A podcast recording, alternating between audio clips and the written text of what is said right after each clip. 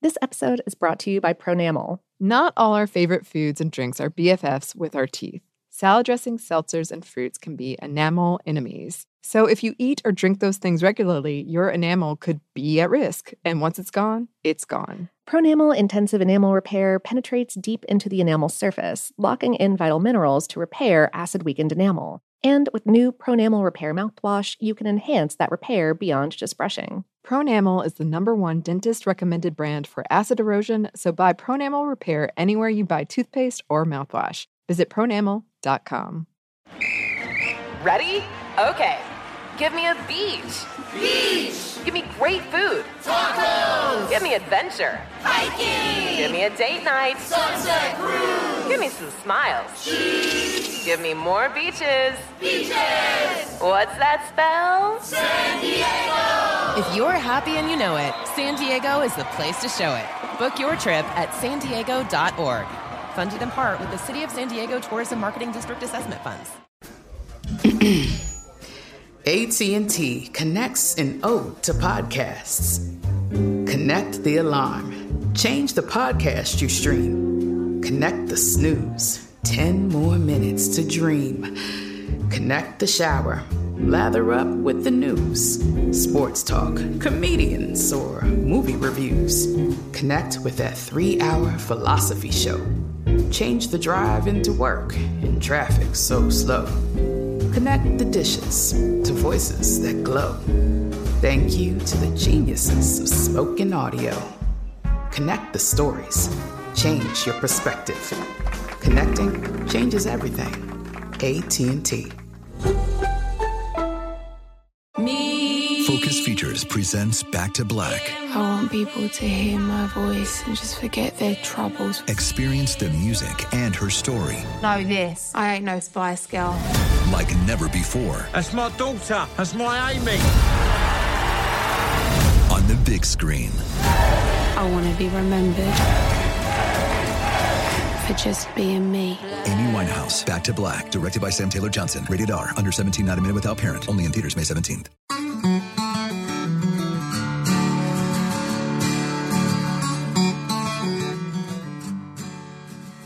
Hello and welcome to Savor, production of iHeartRadio. I'm Annie Reese. And I'm Lauren Vogelbaum. And today we have a classic episode for you about ketchup.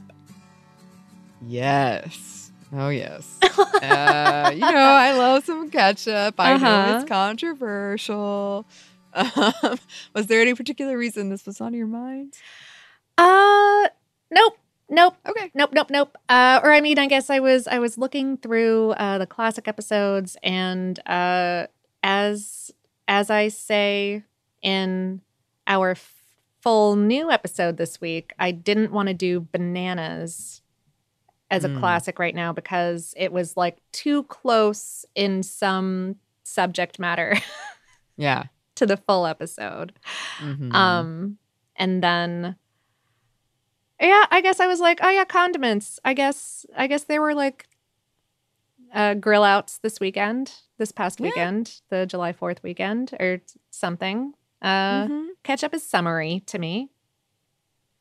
Yeah. Yeah, I would agree. Yeah, as I talk about in this episode, I love ketchup. I haven't, as with many things during the pandemic, I haven't really had it that much. Oh, really? You don't have a bottle at home? I do, but it's like a really old bottle, and probably I should get rid of it. Yeah, probably. But I do think about it sometimes. Sometimes I'll open their fridge and I'll see it and I'll be like, "Oh, I remember." This episode is from February of 2018. So if that's also when your ketchup bottle is from, then it's probably about time. Yeah. Oh my goodness. Were we doing some kind of weird Valentine's Day send-up? Why were we doing ketchup?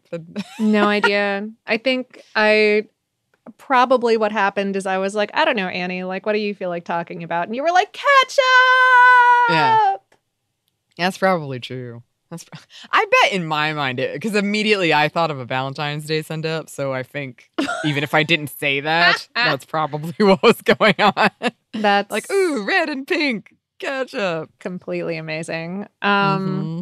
Mm-hmm. I will say that according to an extremely brief Google search, ketchup is one of the things that has been thrown off by our COVID pandemic. Apparently, ketchup sales went up over the first year of the pandemic 300%, which caused this significant shortage of ketchup, specifically of ketchup available in single-serving packets that the restaurant industry uses.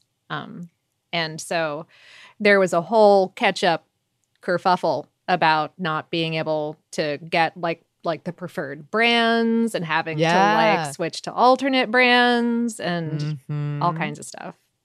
I did see some of that. I saw some Heinz versus Hunt's, some coming together of heads on that one. And speaking of, our super fan, super listener cat, Sparkling Blue, sent us a post about how in Canada, in a part of Canada, which I cannot remember, there is a ketchup popsicle available now. Which again, I probably would like. I love ketchup. And if it's just ketchup in a popsicle form, then... I'm just shaking my head slowly. I don't know what else to say about that. That's fair. And speaking of, just to briefly mention, because I don't want to go into this, but ketchup has been involved in our January 6th hearings that we are having here in the United States. Oh, yeah.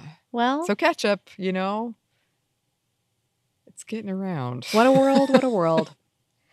Well, I suppose then, without further ado, let us get into this glorious story of ketchup.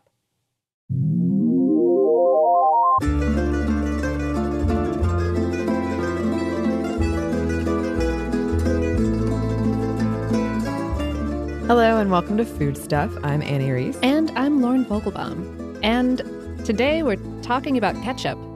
Oh, yes. Way more about ketchup than I thought was there.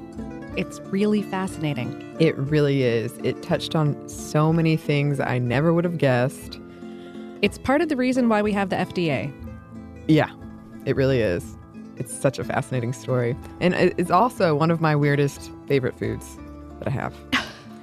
One of your favorite foods in general, or? I've kind of grown out of it. But when I was a kid, I would eat ketchup sandwiches, and I would. I think that's a common kid thing to do. I've never heard of it, but I wouldn't be surprised because kids do like those weird things, like pickle juice. I feel like kids really like pickle juice.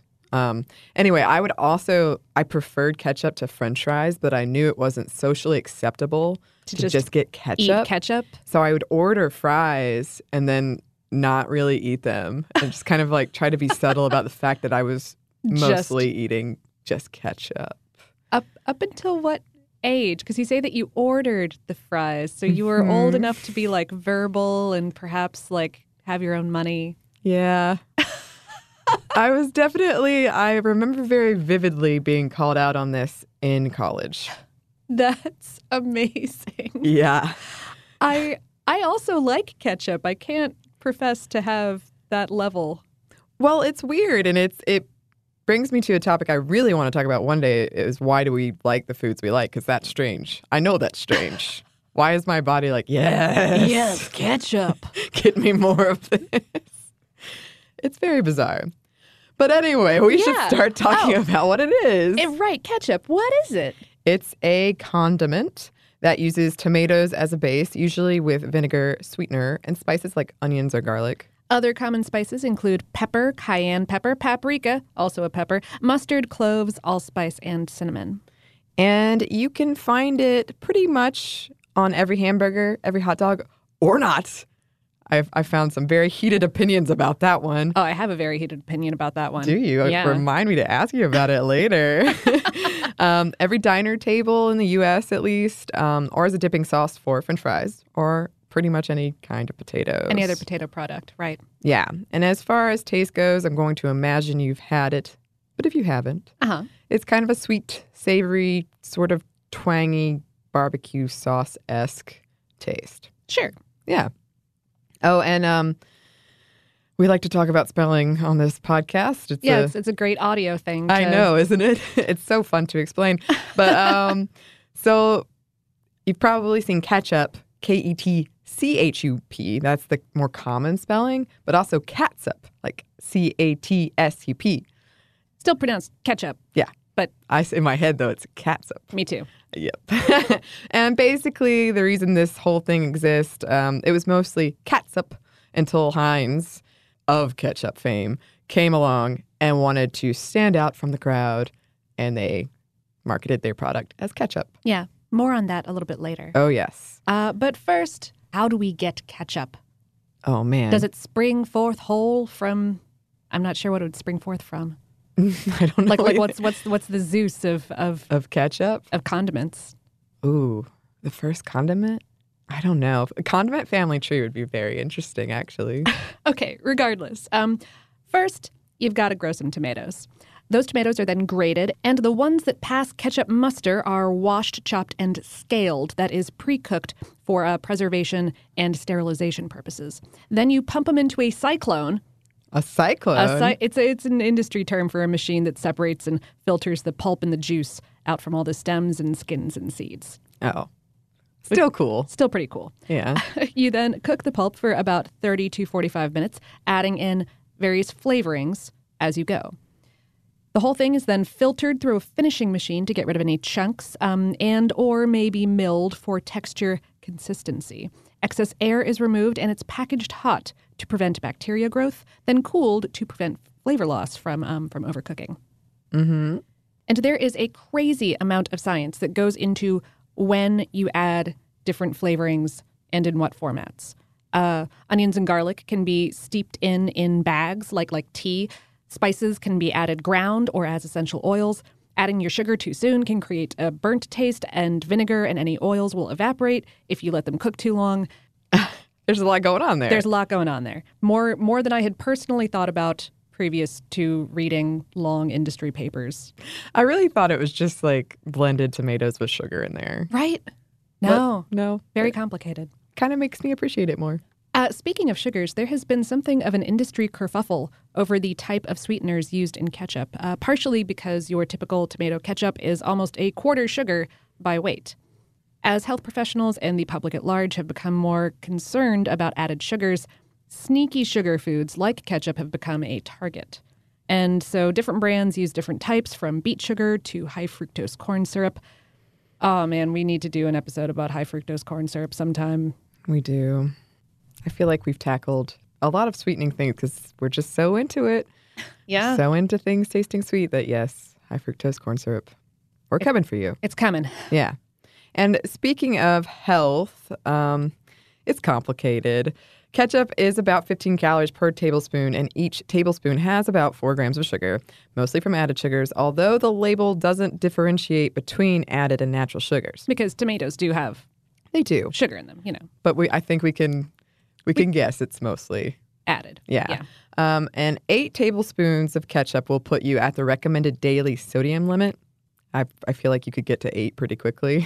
You could certainly get to 8 quickly. I'm like, that's...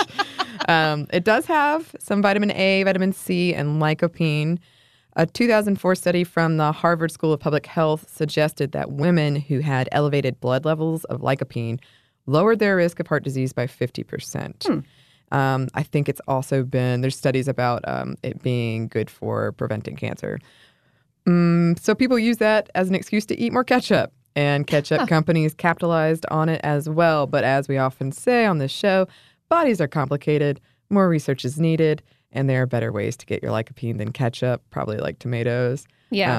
We don't say that last bit too often, but it's still true. Still true. Yes. If we look at ketchup by the numbers, 97% of U.S. households reported having a bottle of ketchup in their refrigerator in 2014. Whew. Yeah. Americans buy about 10 billion ounces a year, which comes out to around 3 bottles per person. Which is a lot of ketchup. Yeah. I kind of wonder, like, I don't know why, but meatloaf or things, recipes that have ketchup. Because for me, it's a condiment. I'm not using it in recipes, you know? Yeah. But I bet if you used it for something like that, I don't know. Thoughts for another podcast. We do make most of our ketchup here, but also import a lot from Canada. This is way more ketchup than the rest of the world consumes, by the way. As of 2015, we were responsible for about 37% of the global ketchup market. Wow.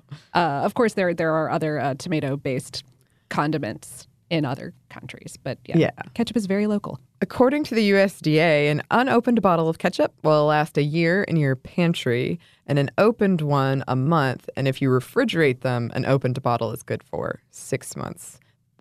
I feel like I've had the bottle of ketchup in my refrigerator for far longer than that. Oh, yeah. I can't. I shudder to think. Moving on. If we just look at Heinz branded ketchup per year, they sell 650 million bottles.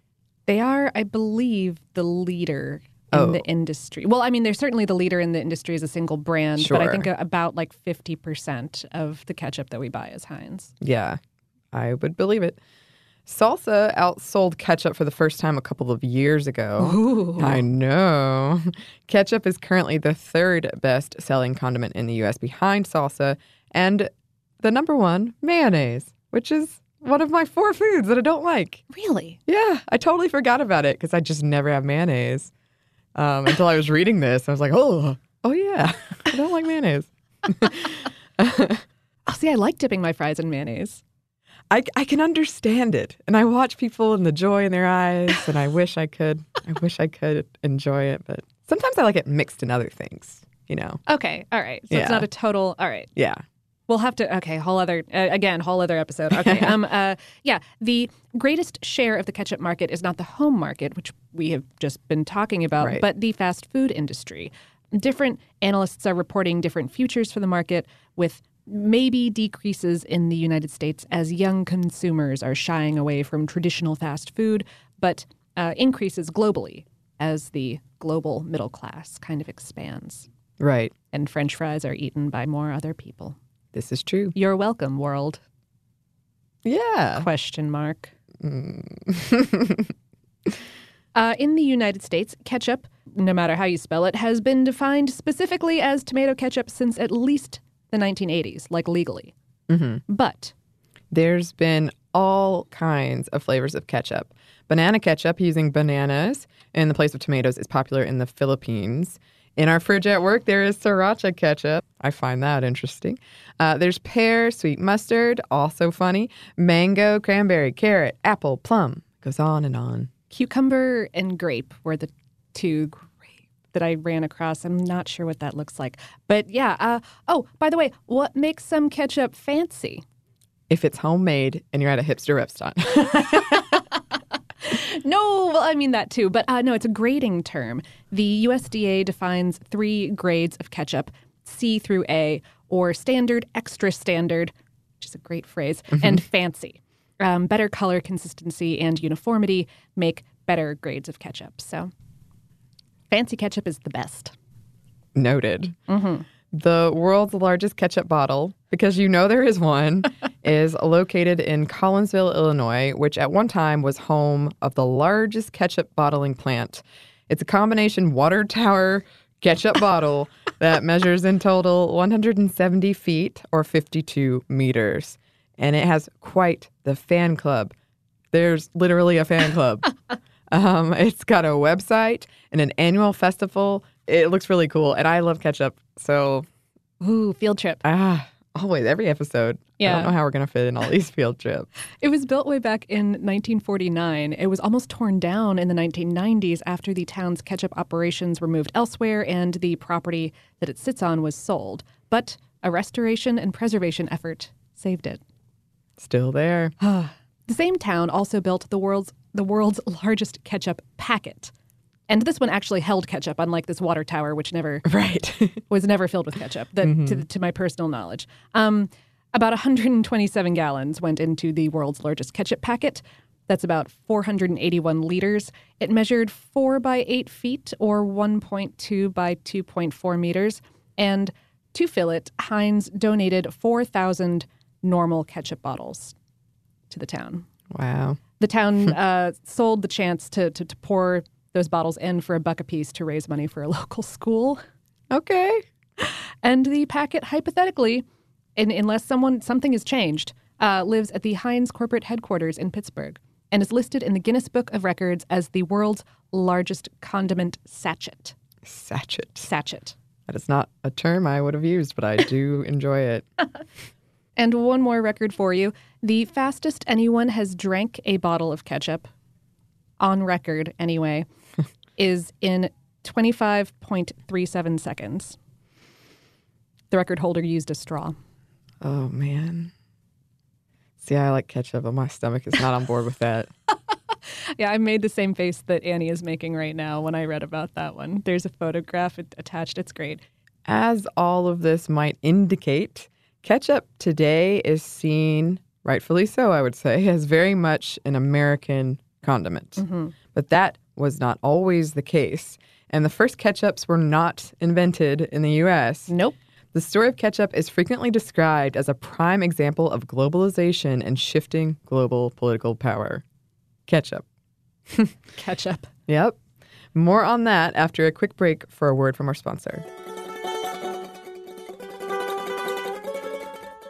This episode is brought to you by Pronamel. Not all our favorite foods and drinks are BFFs with our teeth. Salad dressings, seltzers, and fruits can be enamel enemies. So if you eat or drink those things regularly, your enamel could be at risk. And once it's gone, it's gone. Pronamel Intensive Enamel Repair penetrates deep into the enamel surface, locking in vital minerals to repair acid-weakened enamel. And with new Pronamel Repair mouthwash, you can enhance that repair beyond just brushing. Pronamel is the #1 dentist-recommended brand for acid erosion, so buy Pronamel Repair anywhere you buy toothpaste or mouthwash. Visit Pronamel.com. Ready? Okay. Give me a beach. Beach. Give me great food. Tacos. Give me adventure. Hiking. Give me a date night. Sunset cruise. Give me some smiles. Cheese. Give me more beaches. Beaches. What's that spell? San Diego. If you're happy and you know it, San Diego is the place to show it. Book your trip at sandiego.org. Funded in part with the City of San Diego Tourism Marketing District Assessment Funds. Me. Focus Features presents Back to Black. I want people to hear my voice and just forget their troubles. Experience the music and her story. Know this. I ain't no Spice Girl. Like never before. That's my daughter. That's my Amy. On the big screen. I want to be remembered for just being me. Amy Winehouse, Back to Black, directed by Sam Taylor Johnson. Rated R, under 17, not admitted without parent. Only in theaters May 17th. Xfinity has free premium networks for everyone this month, no matter what kind of entertainment you love. Addicted to true crime? Catch killer cases and more spine-tingling shows on A&E Crime Central. Crave adventure? Explore Asian action movies on Hayah. Searching for something extreme? Check out skating, snowboarding, and more on Fuel TV Plus, the global home of action sports. And find crowd-pleasing bops on iHeartRadio's Hit Nation playlist. There's new free shows and movies to love every week. Say free this week in your Xfinity voice remote.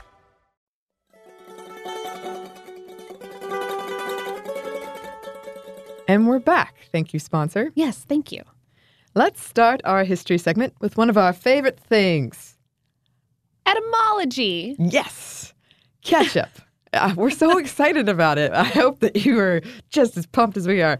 Ketchup probably comes from the Chinese word ketchup, which, what did ketchup mean, you ask? It was the name for a fermented fish sauce. That's the car going off the road, by the way. I'm really good at sound effects. So. Yeah, wait. So fish sauce.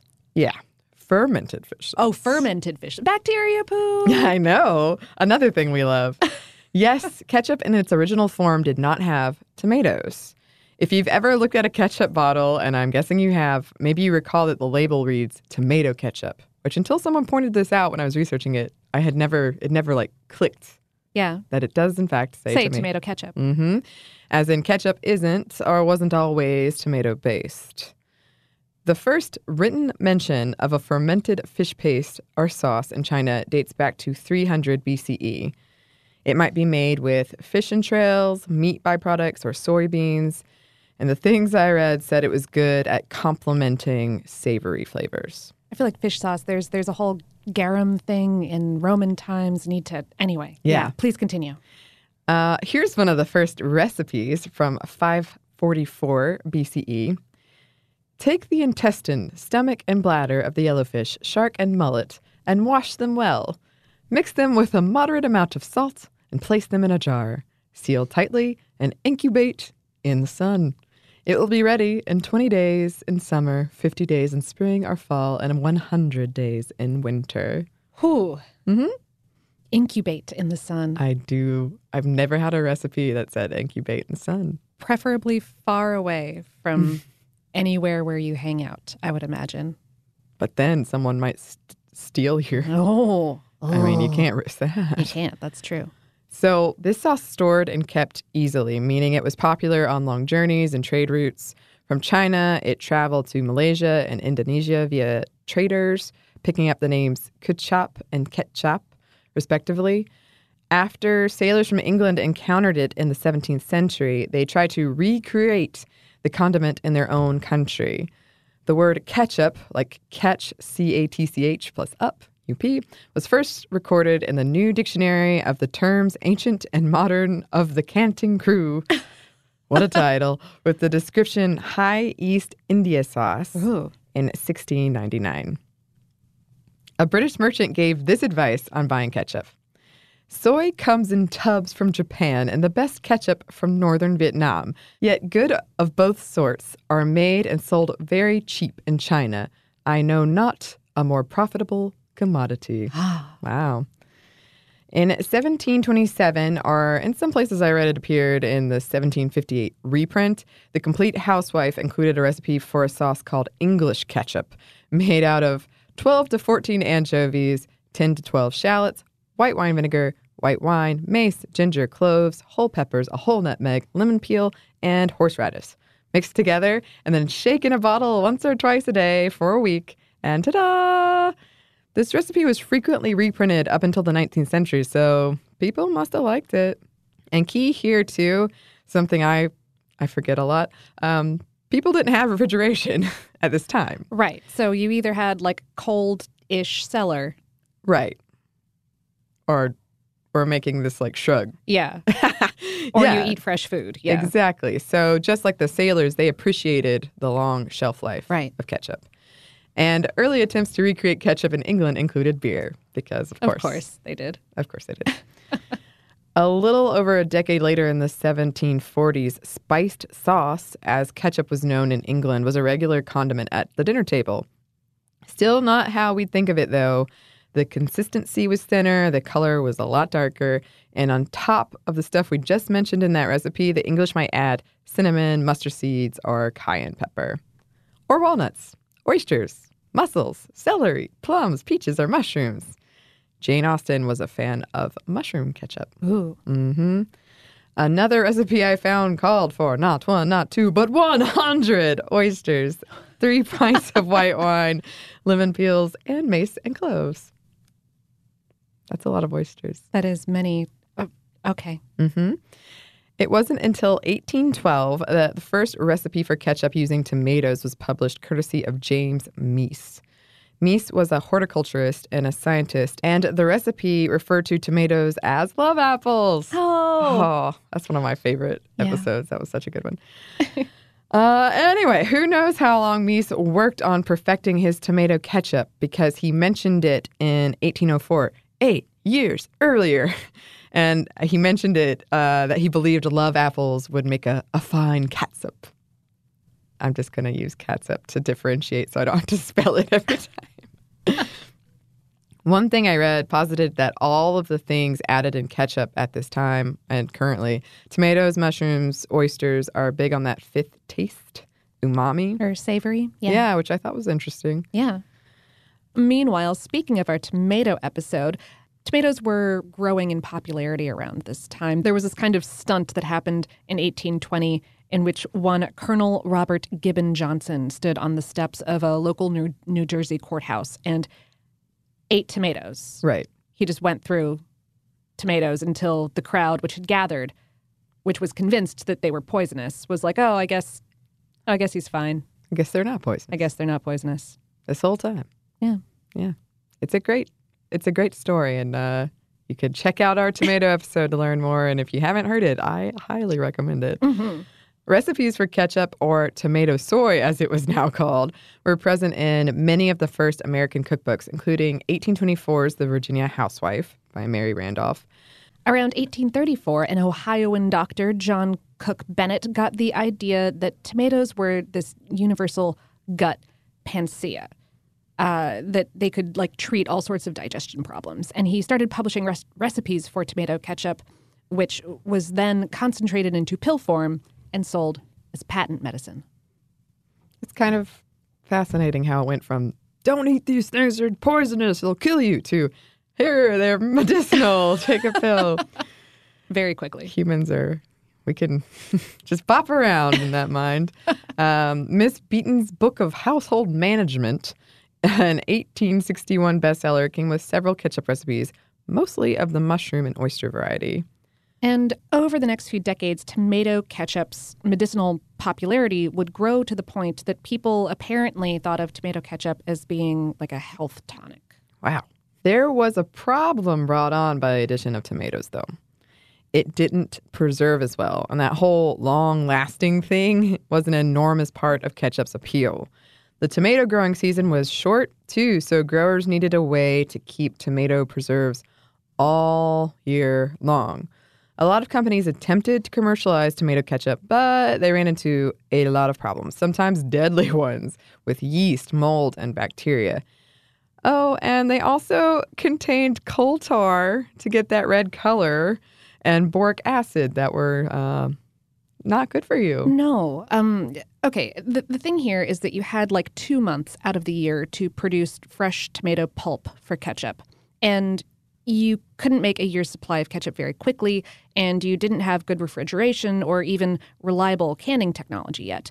So you wound up with people adding various chemicals to preserve the pulp, stuff that is not super good for you. Boric acid, formalin, which is a solution of formaldehyde and water, benzoic acid. Also, the acids in ketchups would interact with the copper tubs that they were often cooked in. Uh-huh.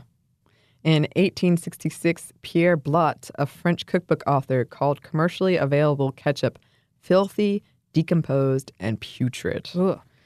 A study out of California conducted in 1896 found that 90% of ketchup brands contained injurious ingredients like salicylic acid. Known carcinogens. Known carcinogens in the 1800s. Right. Something had to be pretty bad at that. Anyway. Yeah. One of the guys leading the effort to rid ketchup of benzoates was Dr. Harvey Washington Wiley. Oh, man, this guy. Oh, yeah. More on him in a minute. But he was so passionate about this that in 1876, he joined forces with a fella in Pittsburgh named Henry J. Heinz. Yes, that Heinz, who by that time was already making ketchup. He started selling the stuff in 1871 and running H.J. Heinz Company. He, or more likely his chief food scientist, G.F. Mason, got the idea to use ripe tomatoes. Previously, they'd been using green and yellow in hopes that they'd last longer, resulting in a brownish type sauce that they would then dye red. And these red tomatoes, they have more pectin. He also upped the vinegar in his product, which helped it last longer, and added sugar. He was so confident in his product, he sold it with a money-back guarantee. Now that it no longer had preservatives, it was seen as sort of a health product, again, and it was marketed as tomato ketchup. And part of the recipe that Mason came up with was really process, not ingredients, like clean manufacturing practices and quality control. What? Weird. But let's back up just a little bit here. So Heinz had gotten his start bottling and selling horseradish that his mother made, a humble business that by the 1890s had grown into a large food processing firm. The story goes, around that time, he got the idea to market Heinz 57 varieties ketchup from a sign in New York City advertising 21 varieties of shoes. And he thought that adding a number was a cool idea, and that 57 was a cool number, possibly because it combined his favorite number 5 with his wife's favorite number, 7. Okay. Although, to be fair, when he first started marketing it, the company already produced over 60 products, so there were certainly enough varieties to count. Mm-hmm. Most of it wasn't types of ketchup, though. It was like rice flakes and olives and pickles and mustard and vinegars, stuff like that. Heinz seems like he was this legit good person who genuinely cared about people's health and welfare and about making money. Mm-hmm. And he managed to turn his enthusiasm for that first thing into like a lot of that second thing. Oh, yeah. In the late 1800s, he was giving his factory employees free access to medical and dental care, on-site emergency care, and life and death insurance. The company provided uniforms and laundry service and washrooms and on-site manicures to make sure that employees came to the line clean. They didn't just get a lunch break. There was art in the cafeteria. The Pittsburgh factory had a swimming pool, a gymnasium, and a rooftop garden. I kind of want to bottle ketchup in the 1800s in Pennsylvania. It sounds lovely. Right? And Heinz was marketing this. He opened his factories to public tours. He sold his products in clear glass bottles. He hired traveling salesmen to display Heinz products in local grocery stores, like on china with fine linen, and espouse the quality of these foods. They were more expensive, but they were purer. Right. And amidst all of this, Dr. Wiley, who by the turn of the century was the chief chemist at the Federal Bureau of Chemistry, was on this public campaign to bring pure foods to the public by regulating the ever-increasingly industrial food industry. He hired a poison squad that apparently voluntarily ate whatever he gave them to help him prove that highly processed foods made under unsanitary conditions were bad for your health. Oh, wow. They volunteered? Apparently. Whew. Yeah. Government employees, good times. He went on speaking tours, railing against big business cost cutters as the hosts of Satan. Oof. And promoting a Pure Food Act as necessary for the survival of the human race. He had quite a rhetoric. The public, and perhaps especially religious folks connected with the larger temperance movement, loved it. Mm-hmm. They were super into this. Apparently, to get then-President Teddy Roosevelt on board, he pointed to fillers being used in scotch, though. So, you know, whatever works. Roosevelt was like, we must solve this. And now. And Heinz was also all about it. You know, like oh, man, you want to pass some laws demanding sanitary manufacturing conditions? Come at me, bro. I'm ready. The company was already a leader there and would nothing but profit at forcing their competitors to start shaping up. Heinz's son, Howard, who by that time was working in the company, was quoted as telling Roosevelt that such laws would inspire a confidence in commercially prepared foods, and as my company would get its full share of the larger business, in helping the industry, we should be helping ourselves. Mm-hmm. And then Upton Sinclair's The Jungle came out. Yeah. In February of 1906. And all of this kind of like simmering upset at all of the malpractice going on in the food manufacturing industry came to a boil. The Pure Food and Drug Act would be passed in June of that year. It enforced proper labeling of ingredients on packaging and paved the way for the Food and Drug Administration to be created. It's astounding. Ketchup. And after this, ketchup's popularity really increased, especially after the American Civil War. Merchant's Review named ketchup the sauce of sauces in 1891. The New York Tribune named ketchup the national condiment of 1896. Quote, on every table in the land. And Heinz really cornered the market. 5 million bottles sold by 1905. By 1908, they'd sold $2.5 million worth. According to Heinz, to separate himself from his competitors, he chose the spelling ketchup, as we mentioned at the top, instead of catsup. The more and more ketchup people bought from stores, the less and less recipes for it appeared in cookbooks. Heinz Company was pouring money into morality-based ketchup advertising after that Pure Food and Drug Act passed. And that's part of how they started making so much more money. One ad read, you can avoid the danger of drugged food by getting Heinz Pure Food products. Mm-hmm. Some ads apparently suggested that the government was going to start confiscating any foods that contained preservatives. So, you know, grocers should start replacing their stock with Heinz products stat. Whoa. That was not true. No. Then in the 1930s, Heinz Company began tomato breeding programs to create hybrids that were sturdier and more prolific. And this would become huge. Like by the 90s, they had started commercially selling seeds, and Heinz Seed became the market leader in tomato seeds. They started out looking for disease-resistant tomatoes, but the research capacity that they set up let them flow with all kinds of different marketing changes over the next few decades. For example, in 1965, mechanical tomato harvesters became available, which would greatly reduce the time and cost of picking tomatoes if you had a crop that could withstand the force of the machine. Right. A little bit rougher than a human picker. So Heinz developed that crop. These days, they develop hundreds of new tomato varieties every year and choose a few to advance on. Wow. Well, speaking of wow, Nixon made headlines in 1969. It came out that his breakfast of choice was cottage cheese and ketchup. And when I read that, I made a very loud, audible sound of disgust that drew worry from my nearby coworkers.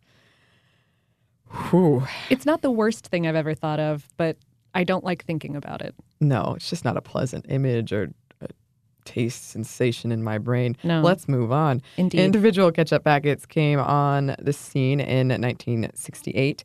2 years later, in 1970, the 32-ounce bottle is introduced. By the 1980s, ketchup is the butt of a joke in Pulp Fiction and the source of letters of advice to Ann Landers. My husband is eating too much ketchup. I worry he's uncultured. I did read it, and I got kind of a laugh out of it. Huh. In 1981, under Reagan, the U.S. government attempted to get ketchup classified as a vegetable to meet the vegetable component of school lunch requirements. Aye. The plastic squeeze bottle came out in 1983. There are innovations ongoing. Some were successful than others. In 2000, there was a green ketchup. And pink and blue and teal and orange and purple. And in 2002, the upside-down ketchup bottle. Those upside-down bottles are equipped with a specially designed silicone valve with slits arranged at right angles to each other so that they part with pressure, with a squeeze of the bottle, and seal back up when relaxed. Keep your ketchup fresher. Oh. And then in 2010, amidst public concerns about corn syrup's pervasive use as a sweetener, both Heinz and other leading brand Hunt's started offering ketchups sweetened with sugar instead of high fructose corn syrup. Hunt's replaced high fructose corn syrup across their entire line of ketchups, while Heinz introduced a ketchup called Simply Heinz, which had reduced sodium and replaced the corn syrup. And according to research, albeit from the corn industry, This is a good case study about how consumers care more about the amount of added sweeteners in a product overall than what kind of sweetener is being used. But sales numbers do appear to bear that out, and Hunt's eventually went back to using high fructose corn syrup after a dip in sales. Huh. Heinz, meanwhile, put extra money into that breeding, research, and development to build a sweeter tomato and reduce dependence on corn syrup overall. Huh. That's very interesting. Ketchup. Who knew? That is our history portion, but ketchup has more surprises for us in the science bit. And more about that after one last quick break for a word from our sponsor.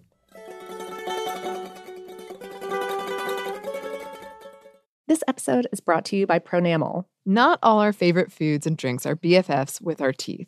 Salad dressings, seltzers, and fruits can be enamel enemies. So if you eat or drink those things regularly, your enamel could be at risk. And once it's gone, it's gone. Pronamel Intensive Enamel Repair penetrates deep into the enamel surface, locking in vital minerals to repair acid-weakened enamel. And with new Pronamel Repair mouthwash, you can enhance that repair beyond just brushing. Pronamel is the #1 dentist-recommended brand for acid erosion, so buy Pronamel Repair anywhere you buy toothpaste or mouthwash. Visit Pronamel.com.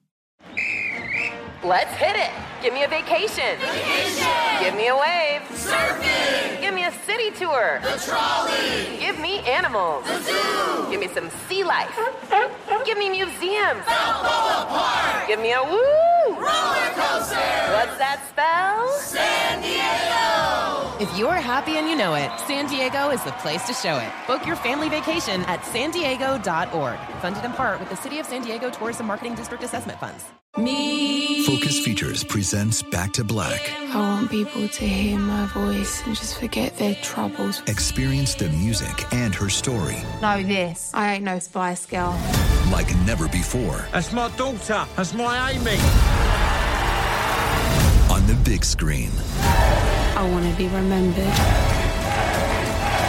For just being me. Amy Winehouse, Back to Black, directed by Sam Taylor Johnson. Rated R, under 17, not a minute without parent. Only in theaters May 17th. Xfinity has free premium networks for everyone this month, no matter what kind of entertainment you love. Addicted to true crime? Catch killer cases and more spine-tingling shows on A&E Crime Central. Crave adventure? Explore Asian action movies on Hayah. Searching for something extreme? Check out skating, snowboarding, and more on Fuel TV Plus, the global home of action sports. And find crowd-pleasing bops on iHeartRadio's Hit Nation playlist. There's new free shows and movies to love every week. Say free this week in your Xfinity voice remote.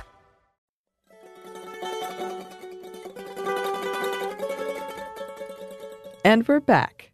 Thank you, sponsor. Yes. Okay, Lauren, let's talk about non-Newtonian fluids. Is this like non-Euclidean geometry? Do I need to be scared? Terrified. Oh, heck. She's very scared, I can tell. No, it's not scary at all. As I mentioned earlier, the 57 part of Heinz 57 ketchup is definitely just a marketing thing. But the placement of the 57 label on the bottle is absolutely not. And that's because ketchup is a non-Newtonian fluid. Really? Let's unpack that. A Newtonian fluid is one that has a viscosity, a thickness, or a resistance to flowing related only to its temperature. Water and oil are Newtonian fluids. Pressure and non-heat-related agitation don't affect the rate at which they flow. So, like, no matter how hard you shake water, it always flows the same way, right? Right. This has nothing to do with density, mind you. Like, honey is both more dense and more viscous than water. It takes longer to pour, and it's also heavier. It'll sink in tea or something like that. But think of cream. It takes longer to pour than water, so it's more viscous, but it would also float on top of water. Mm-hmm. Anyway, unlike water and other Newtonian fluids, non-Newtonian fluids are affected by pressure and agitation. Think about quicksand. Or, okay, maybe you've never really thought about quicksand, but it's about twice as dense as you are, meaning that you can float on top of it, but only if you don't struggle. If you struggle in quicksand, you agitate it, and it makes it less viscous, and you'll sink. That is why you should always stay calm and move slowly should you get trapped in quicksand. Survival tip of the episode. You heard it here on Food Stuff. Exactly where you expect to get your quicksand survival tips. You should also stay calm and move slowly if you ever get trapped in toothpaste or ketchup. More practically, though, you can put this to use when you're trying to get ketchup out of a glass bottle. It's so viscous that it gets jammed up at the neck. But by applying agitation, sheer stress, that is, to the ketchup at the neck, you can make it less viscous and it will flow faster. And you can do that by just tapping the neck of the bottle right on that 57 label. Or if you're using a different brand, sort of like midway up the glass neck. Tapping it at the bottom of the bottle does not work because that only affects the viscosity of the ketchup at the bottom of the bottle, which is not where the problem is. Right. And yet, that's what almost all of us do. Yeah, it seems so logical. It does, doesn't it? Nope. Not logical at all, according to non-Newtonian fluid physics. I say it again. Ketchup. You may also have seen videos online about how you can use ketchup to clean or polish things, particularly on objects that are metal, because of the acidity in the tomatoes and the vinegars. From the things I read, because I have never tried this. Me neither. It can clean pots and pans in minutes. It can remove the tarnish off copper. It's good for polishing brass and steel, shining cars. And I do kind of want to try it because for me, putting ketchup on something is going to make it worse. But I believe that it is true. I think, though, I'll start really small with like a penny. Yeah, maybe not like an antique or anything. Like my cousin's very nice car or something. Oh, yeah, probably not that, no. I just put ketchup on your car. It's going to be fine. And if you want to make it, it's relatively easy to make and to customize to your own taste. Absolutely. Should you be interested, the consistency is a little tricky to imitate, but it's totally worth your while if you're a ketchup fan. And recipes abound online. Worth your while. I don't know. I was talking with a food industry friend about this before we came in here. Not immediately before we came in here. He's not like hiding in the office. But there's a little bit of an argument in the food industry about whether or not one should make their own house ketchup. I have heard that, yeah. Because the flavor of ketchup is so when people ask for Heinz, ketchup, yeah. And so anything else is kind of, I mean, it can be delightful. Yes. But it's like, oh, this doesn't taste like ketchup. Yes. And that's a lot of people's experiences, I think, making it at home. They're like, well, this is nice, but. Right. I definitely think that in restaurants, you are running a risk if you don't offer also bottled ketchup. Yeah. Because people will be angry that they're not getting what they think of ketchup as. But I've made it once and all I did was add like more, I made it spicier. Ooh. And I liked it. But yeah, if you're looking for Heinz, like that sweet ketchup Heinz, you're never going to get it. Yeah, no. Yeah. Just buy it. That's why all the recipes, like we said, they started disappearing out of the recipe books because people were like, I want this thing. Yeah. And I can't do it. So yeah. Why even try? However, don't let that discourage you. No. Should you want to try a different type of ketchup? Yeah, or especially something like banana ketchup. Oh, yeah. Oh. I know. I really want to try that. Yeah. And that brings us to the end of this episode. I did think of another ketchup thing. Oh, yeah? Yes. So currently, I've watched the movie Everything Everywhere All at Once like way too many times. Oh, yeah, me too. And yeah. There's a scene with the ketchup where Joe Bucciavacchi is like, oh, it's organic. Oh, yeah. And if you haven't seen it, I'm not going to explain it because I've told people this movie cannot be spoiled because it's so weird. So bonkers. But I also wouldn't want to risk spoiling anyone. No, never. Yeah. Actually, now that I think about it, I guess there's like two kinds of ketchup references in the movie. At any rate, so yes, there's that. Go check that film out if you like incredibly bonkers action movies that made me cry multiple times. Mm-hmm. Anyway, I was like, oh no, rocks. I'm weeping now. But I guess also like one more follow-up. We still have not done an episode about high fructose corn syrup, which is something that we like kind of promised that we're going to do soon in this episode from 2018. So that hasn't happened. But I mean, speaking of the multiverse and time being weird, soon could mean all kinds of things. And true enough. It will happen. It's on the list. It is. It is on the list. It is on the list. And as we've said, it might take some time, but if it's on the list, we'll get to it. Happen. Well, yeah. Yeah. Well, good. There you go. I love to think there's one listener who's just been holding out that one episode on ketchup, like, wow, they're going to talk about it. And it's just waiting and waiting and waiting. We will get to you. We will. Listener. We will. And yes, to all the other listeners and that one, if you would like to contact us, you can. Our email is hello@savorpod.com. We're also on social media. You can find us on Twitter, Facebook, and Instagram @SavorPod, and we do hope to hear from you. Savor is a production of iHeartRadio. For more podcasts from iHeartRadio, you can visit the iHeartRadio app, Apple Podcasts, or wherever you listen to your favorite shows. Thanks, as always, to our super producers, Dylan Fagan and Andrew Howard. Thanks to you for listening, and we hope that lots more good things are coming your way.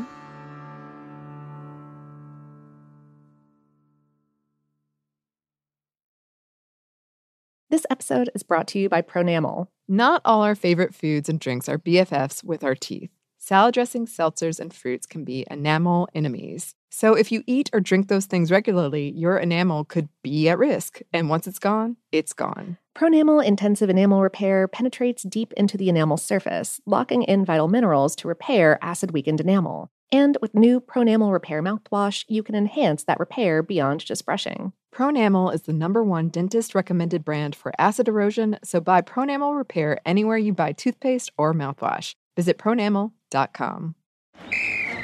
Let's hit it. Give me a vacation. Vacation. Give me a wave. Surfing. Give me a city tour. The trolley. Give me animals. The zoo. Give me some sea life. Give me museums. Balboa Park. Give me a woo. Roller coaster. What's that spell? San Diego. If you're happy and you know it, San Diego is the place to show it. Book your family vacation at sandiego.org. Funded in part with the City of San Diego Tourism Marketing District Assessment Funds. Xfinity has free premium networks for everyone this month, no matter what kind of entertainment you love. Addicted to true crime? Catch killer cases and more spine-tingling shows on A&E Crime Central. Crave adventure? Explore Asian action movies on Hayah. Searching for something extreme? Check out skating, snowboarding, and more on Fuel TV Plus, the global home of action sports. And find crowd-pleasing bops on iHeartRadio's Hit Nation playlist. There's new free shows and movies to love every week. Say free this week in your Xfinity voice remote. As important as choosing the right destination when traveling is choosing the right travel partner. Gene Fodor. Gene, was good. But be careful, because the worst trips result when two partners have two different agendas. The CIA really need your help, Gene. Freeze, Americano. Huh? Oh. Gene, run! Listen to Fodor's Guide to Espionage on the iHeartRadio app, Apple Podcasts, or wherever you get your podcasts.